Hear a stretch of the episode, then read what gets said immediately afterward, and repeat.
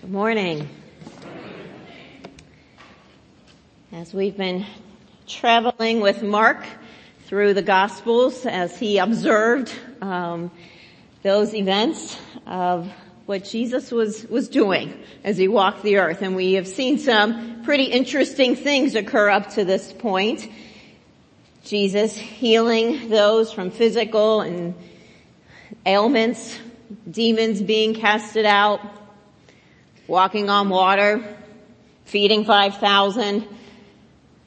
We laughed yesterday. We could have fed 5,000 people brownies at Chappie's memorial service yesterday.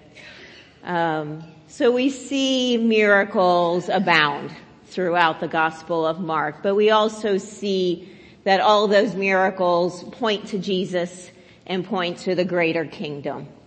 And so today as we look at, at the theme of Jesus heals, we're going to take a look at the longings that we have inside of ourselves.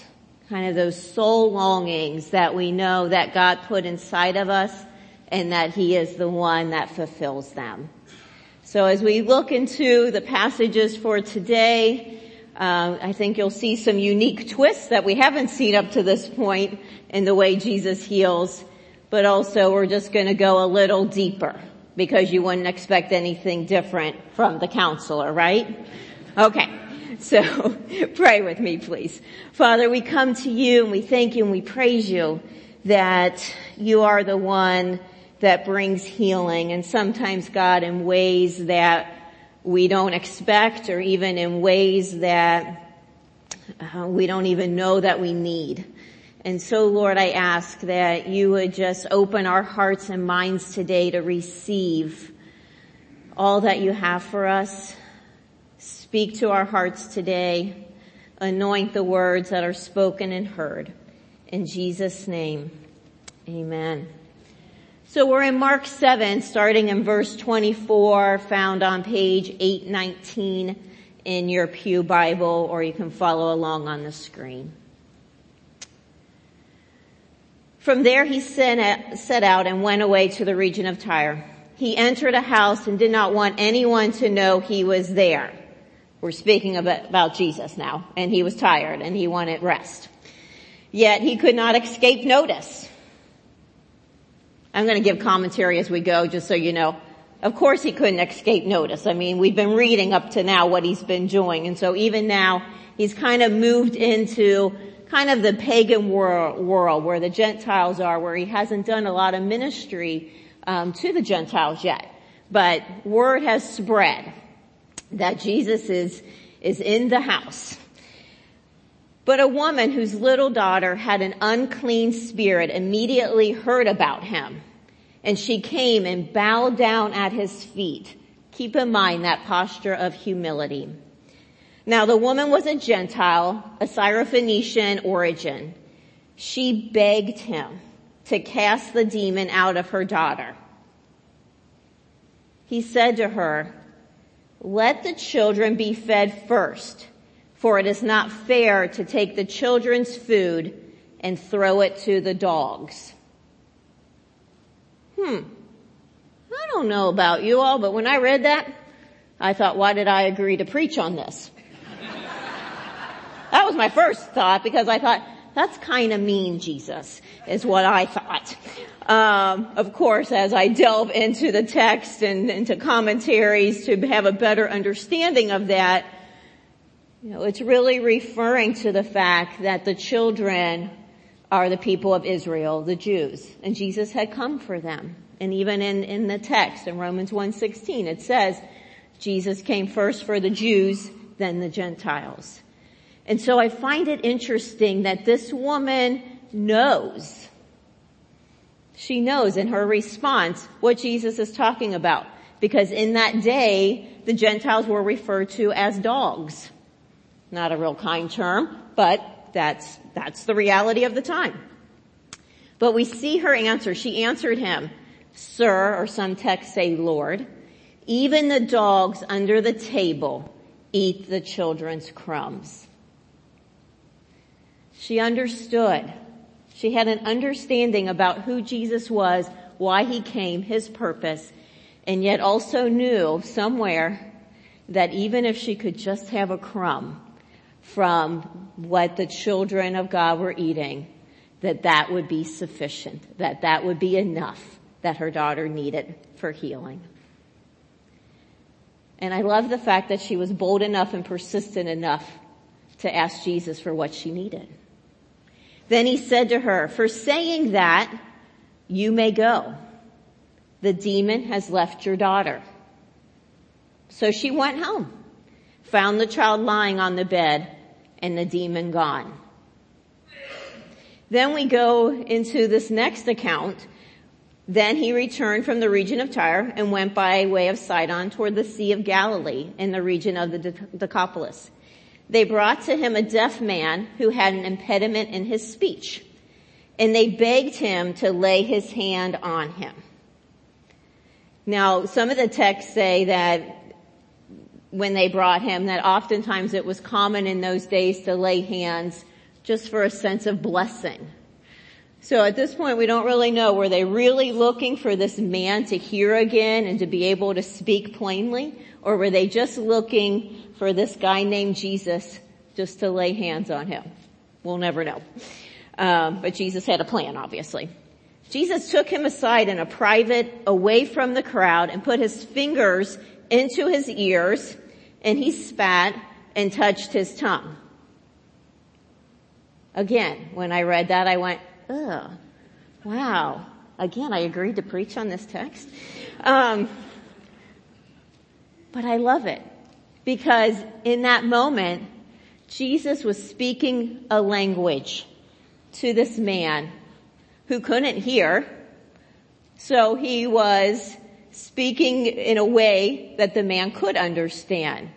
So he put, as he put his fingers into his ears, he looked up to heaven and he sighed and said to him, Ephphatha, that is, be opened. And immediately his ears were opened, his tongue was released, and he spoke plainly. Then Jesus ordered them to tell no one, but the more he ordered them, the more zealously they proclaimed it. They were astounded beyond measure, saying, he has done everything well. He even makes the deaf to hear and the mute to speak. This is the word of the Lord. I love that in this passage we see those desires for, for healing.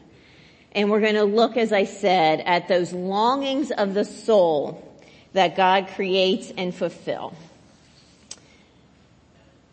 There's six core longings that's defined by a counselor guy named Bob Shaw. And I really like these. We won't have time to go into any great depth with any of them. Um, you're welcome to come and chat with me later about these. Um, but I just want us to take a look and begin to consider and begin to really listen to the Lord as we talk about these as to what are the longings you may have within your soul. We know that these longings are fulfilled in relationship with God and even with one another. The longings are, and I will be saying them individually as well, so those that take notes don't feel like you gotta go really fast here. Significance, safety, purpose, understanding, belonging, and love. We know since the fall that we've tried to fulfill these longings on our own. And we often see that demonstrated in unhealthy relationships. We see that in our relationships with God, with others, through dysfunctional patterns of behavior, through addictions, through isolation, and the list goes on. So as we dive in today to really begin to consider relationship with, with each of these longings and how we tie those into how we interact and interface with God and one another. I think we see in, in the accounts that we just read that ultimate connection with relationship. We see the mother coming to Jesus on behalf of her daughter, that desire, wanting something more for her daughter than being possessed by a demon. And we see in scriptures that being possessed by a demon really isn't a pretty thing, is it? I mean, we have other accounts where, you know, they go into convulsions. We, we don't know exactly how the demon um, entered this, this young girl, but we know that the mother was concerned enough to travel to go see Jesus to ask for, for help. We see that relationship with the townspeople, bringing Jesus, bringing the, the man who was deaf to Jesus. How often do we encourage one another to be better? Not for our, our own good, but for the good of that person. And so I think about this, this deaf man and think, would he have come to Jesus? Or because of the encouragement from the townspeople, did he come and receive a healing that I don't know that he even knew was going to happen that day? Because I love the fact that Jesus even took him aside, which to me talks about relationship as well. Jesus didn't do it in front of everybody. He took this man aside. And to me, that's relationship. When somebody can actually say, come over here. I want to pay attention to what your need is and to hear you. That speaks relationship. You know, it wasn't like you were in the middle of the atrium and Jesus was there and, you know, everybody was vying for his attention. But no, he said, come on over here. Let, let me understand the need that you have. So the, the value of relationship we see throughout. So the first one, the soul longs to be significant. Now we know in the beginning, God said, you are made in the image of Him. You're made in the image of God. We are image bearers of God. And we know that Adam and Eve seemed pretty content in the garden. They didn't walk around trying to figure out who they were, trying to do things to make themselves significant. They knew their significance. But we see a quick shift in that, don't we? When sin enters and that sin gets ensconced in shame. Because immediately in that place, the lies of the enemy begin to enter in. And the same is true for us today. Those lies that we wonder that say, I'm unworthy, I'm unlovable, I'm not safe, I'm alone. And the list goes on and on. But those are those lies that impact our soul, that wound our soul, that, that, that, that continues to have our soul longing to know, are we significant? One of the interesting things in this passage is that the Gentile woman, even though she knew in her order of position as a Gentile, she still came. And part of me wonders she came because she knew at least the significance of her daughter to her. And she was willing to take a chance to ask Jesus for healing. That's just my interpretation.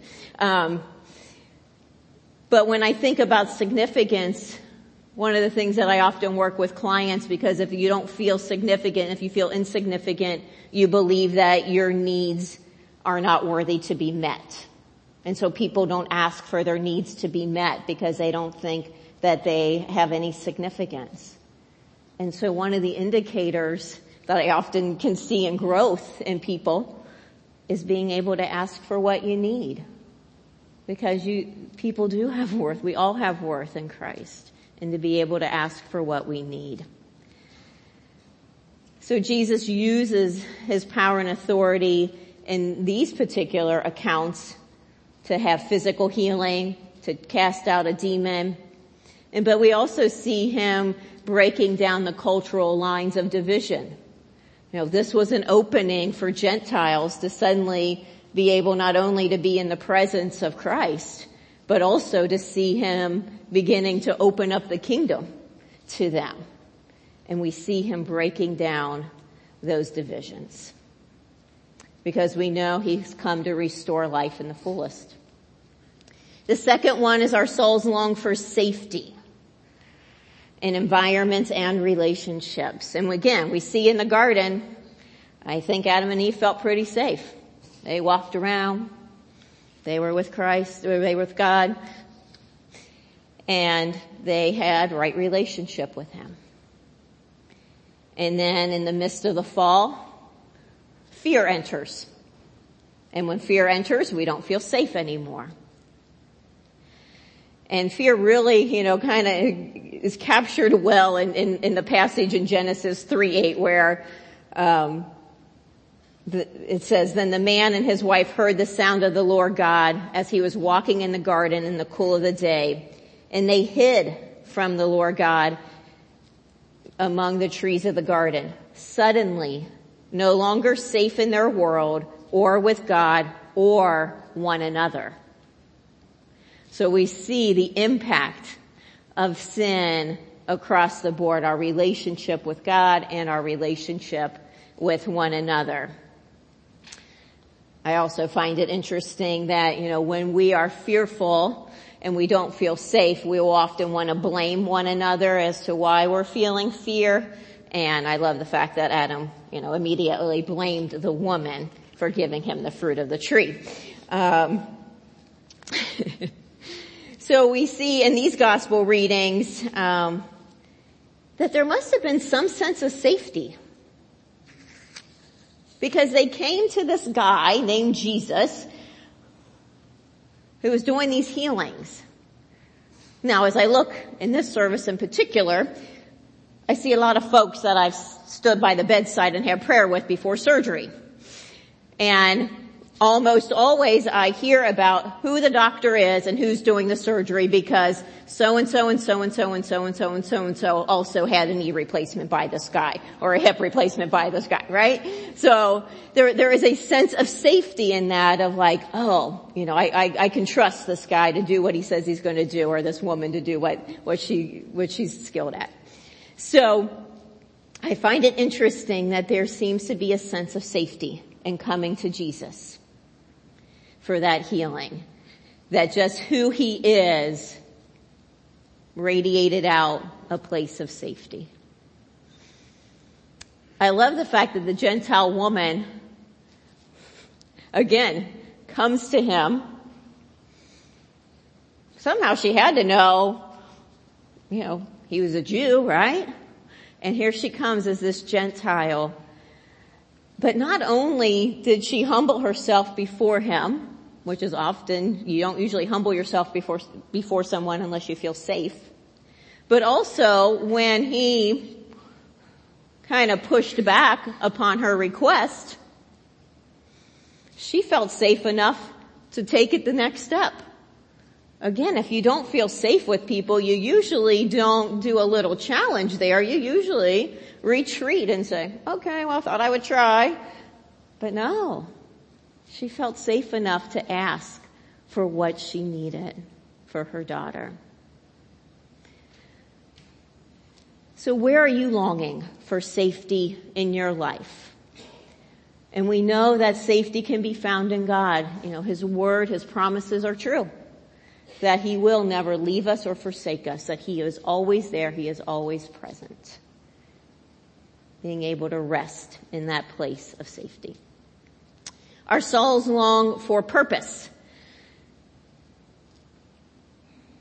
As humans, we desire to know our purpose. And in the beginning, again, purpose was made very clear. Dominion and be fruitful. And I think we need to, to understand and realize that all of us have that desire to make a difference in the world, something beyond ourselves. And we are given some instructions in the New Testament, right? Love the Lord your God with all your heart, mind, soul, and strength. I think that's purpose. That's a pretty big purpose. To go and make disciples. To instruct others. That's a pretty big purpose. But I think we sometimes get kind of caught up in that and say, well, I want to know exactly what that means. What does that look like? And again, this could be a whole sermon, but what I would encourage you to do is to really, one, to be asking the Lord, what is it that you have for me today to do? Keeping those overarching purposes in mind at all times, because if we continue to keep our eyes fixed on Jesus, and we know we have the Holy Spirit that empowers us for His purposes, we really can't go wrong. Right? And I find it interesting you know, this is just how my brain works. I find it interesting that, you know, here's this woman that goes to Jesus. Here's these townspeople bringing the deaf man to, to Jesus. You know, did God prompt them to do that? Was it just out of desperation? I mean, what was it that said, I'm going to go to Jesus today and ask him to cast the demon out of my daughter? But when we think about the fact that they, she took that step, that mother took that step, can you imagine what the dinner conversation was that night around the table? You know, she comes home and here is her daughter who has been inflicted with a demon is now free. Can you imagine the impact that that had on the community as a whole? Spreading this, this good news in a pagan world. So one act of this mother changed generations. And so again, don't, don't miss what God is doing in your life and the impact. Because you never know what's going to result if, in knowing that God is with you. Usually good things. Our soul longs for understanding. Who gets me? Who understands me? We know, again, in the beginning as image bearers of God, they were, you know, Adam and Eve were created in his image. He got them, they got him. There was an unbroken understanding of who God was and that there was this perfect, untainted relationship with him. So there was no separation. They got each other. And today in our brokenness, we long to be known and we long to know one another. It's probably one of the biggest things I see in the counseling room today or in, in our listening rooms today. That people need to be known. They need to know that what they feel, what they experience, what they think is understood. And again, I, I, think that, you know, as I think about the deaf man coming, coming to Jesus, as I said, that God got him. Jesus got him. He knew that he, you know, if he stood there and, and prayed, the guy couldn't hear him, he was deaf. So Jesus acted out what he was going to do. He stuck his fingers in his ears. He spat on his tongue to let him know, man, I'm praying about your tongue to be loosened, to be free, to be released. So I just love the fact that there is such value in knowing that God understands us. But there's also value in relationship amongst one another to be understood. And I think that's, that's that role of empathy. Empathy is defined as accurate understanding, to be able to communicate accurate understanding. And how often do we slow down enough to listen to one another, to truly understand one another? It's interesting in, in the world of counseling that, you know, I've been doing it so long now that I love having students because they come in and teach me new theories and new techniques. Um, because back in back in my day, we did a lot of person-centered counseling, meaning we focused on that warmth, empathy, and respect for our client and meeting them where they were at and walking alongside. And it's interesting, I just had a student come to me who very much is a person-centered counselor and she said, I just read the greatest book. She said it's recently published and it says that person-centered therapy is still the most effective therapy out there. And I said, you're right. It totally is.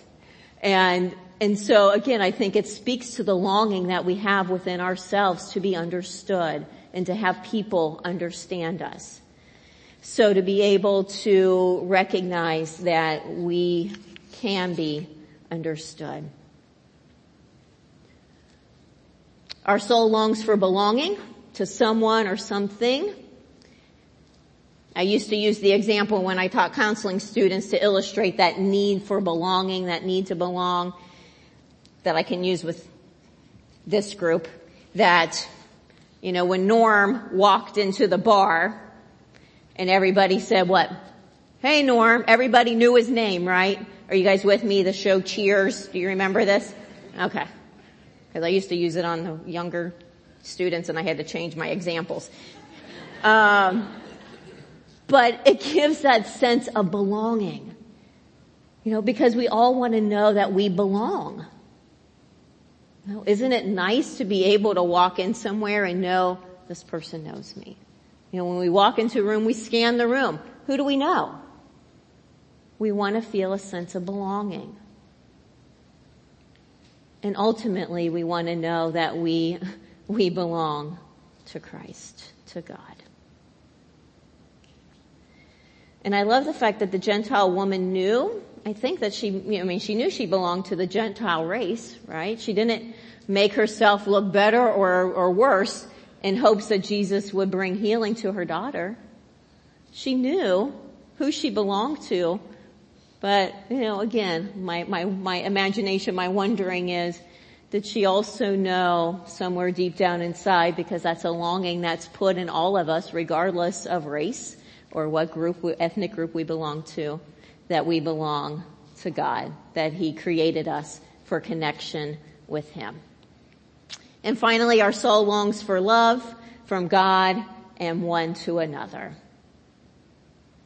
And Jesus shows his love throughout the gospels of his compassion of healing and also speaking words of truth.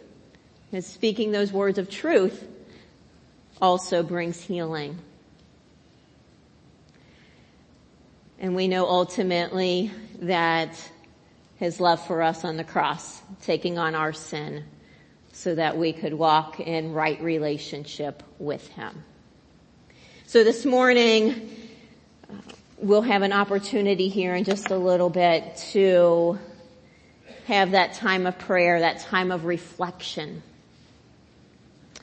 And that we can consider where is our soul longing? Is that in significance, in safety, in purpose, in understanding, in belonging, in love? Where is our soul longing? And I invite you to have him, have him speak to you about where is my soul longing? Where are those places where I'm reaching out to the things of this world that never bring fulfillment, but usually causes more destruction in our lives? And then as, as the prayer stations are available to you. Feel free to come. They can pray with you about that soul longing. Or if you want to come on behalf of someone else as we see illustrated in, in the accounts today of people coming for their soul longings and maybe even seek to, to ask God, what is this person that I'm asking for prayer for? What is their soul longing? What is their pain that they're trying to maybe fill it with other things as well. God knows your soul longings and he wants to fulfill them. Will you pray with me?